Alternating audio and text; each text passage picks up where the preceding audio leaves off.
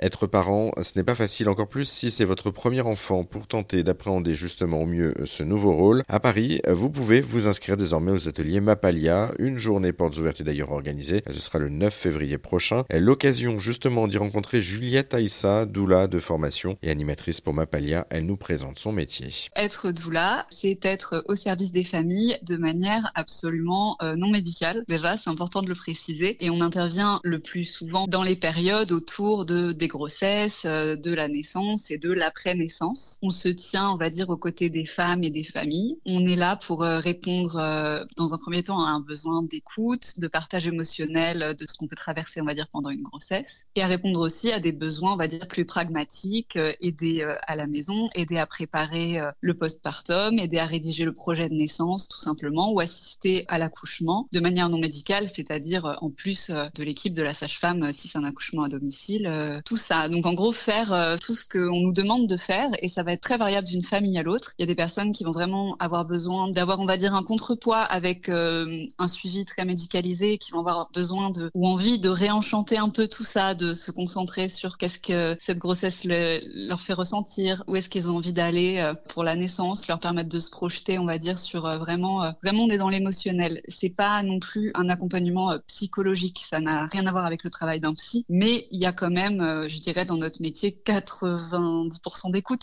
quand même. c'est une sorte, sans vous faire offense bien sûr, mais c'est une sorte de coaching finalement en fait que vous apportez aux personnes. Ah oui, oui, c'est ça.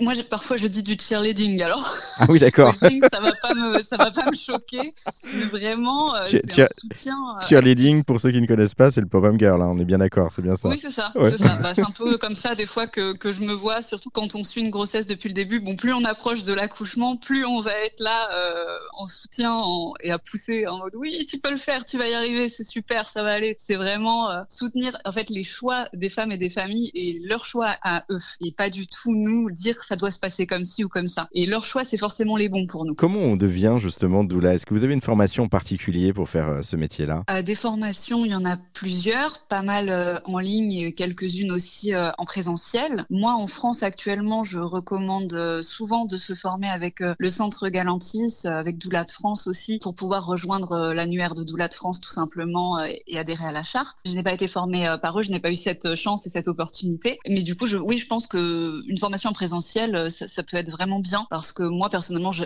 m'étais formée donc pendant ma deuxième grossesse en ligne et voilà, j'ai été très contente très vite d'entrer dans le bain du terrain et du concret. Mais je pense qu'être encadré au départ, ça peut être vraiment rassurant, tout simplement pour sentir un cadre autour de nous qui est vraiment parfois compliqué à percevoir puisque le métier n'est pas reconnu ni encadré en France. C'est ce que j'allais dire, c'est que le métier, malheureusement, pour l'instant, manque de, reconnaissance. Vous, vous avez toujours voulu être doula ou vous avez eu une autre vie avant Vous avez fait d'autres choses? Ça m'est venu euh, tout simplement. Moi, j'ai eu deux enfants et bon, bah, pendant mes grossesses, moi, j'étais de la team euh, le savoir, c'est le pouvoir. J'étais assez obsessionnelle dans la recherche, dans ce que je voulais avoir comme info, mais vraiment le plus pragmatique possible pour, pour maîtriser un peu ce qui allait m'arriver, pour pouvoir euh, défendre que ce soit mes droits ou, ou mes choix. Je voulais vraiment connaître. Alors, c'était vraiment très obsessionnel en ce qui me concerne, les chiffres et tout ça. Et puis tout le monde se moquait de moi, il me disait mais tu vas finir par être doula. Et moi je, je connaissais même pas ce mot. Je disais mais de quoi parlez-vous? Et après j'ai compris euh, ce que c'était. On m'a expliqué. J'ai fait ah ouais. Mais je pense que j'ai jamais vraiment oublié euh, ces échanges. Et puis finalement je me suis mis de façon très officieuse à jouer ce rôle de, de la doula dans la vie de personnes que je connaissais même parfois très peu, mais que je recroisais en soirée, qui étaient enceintes. Puis on discute. Puis je vois qu'ils ont besoin soit de parler, soit d'être accompagnés pour aller faire les rendez-vous médicaux, pour aller faire des choses comme ça. Et en fait je me suis retrouvée à bosser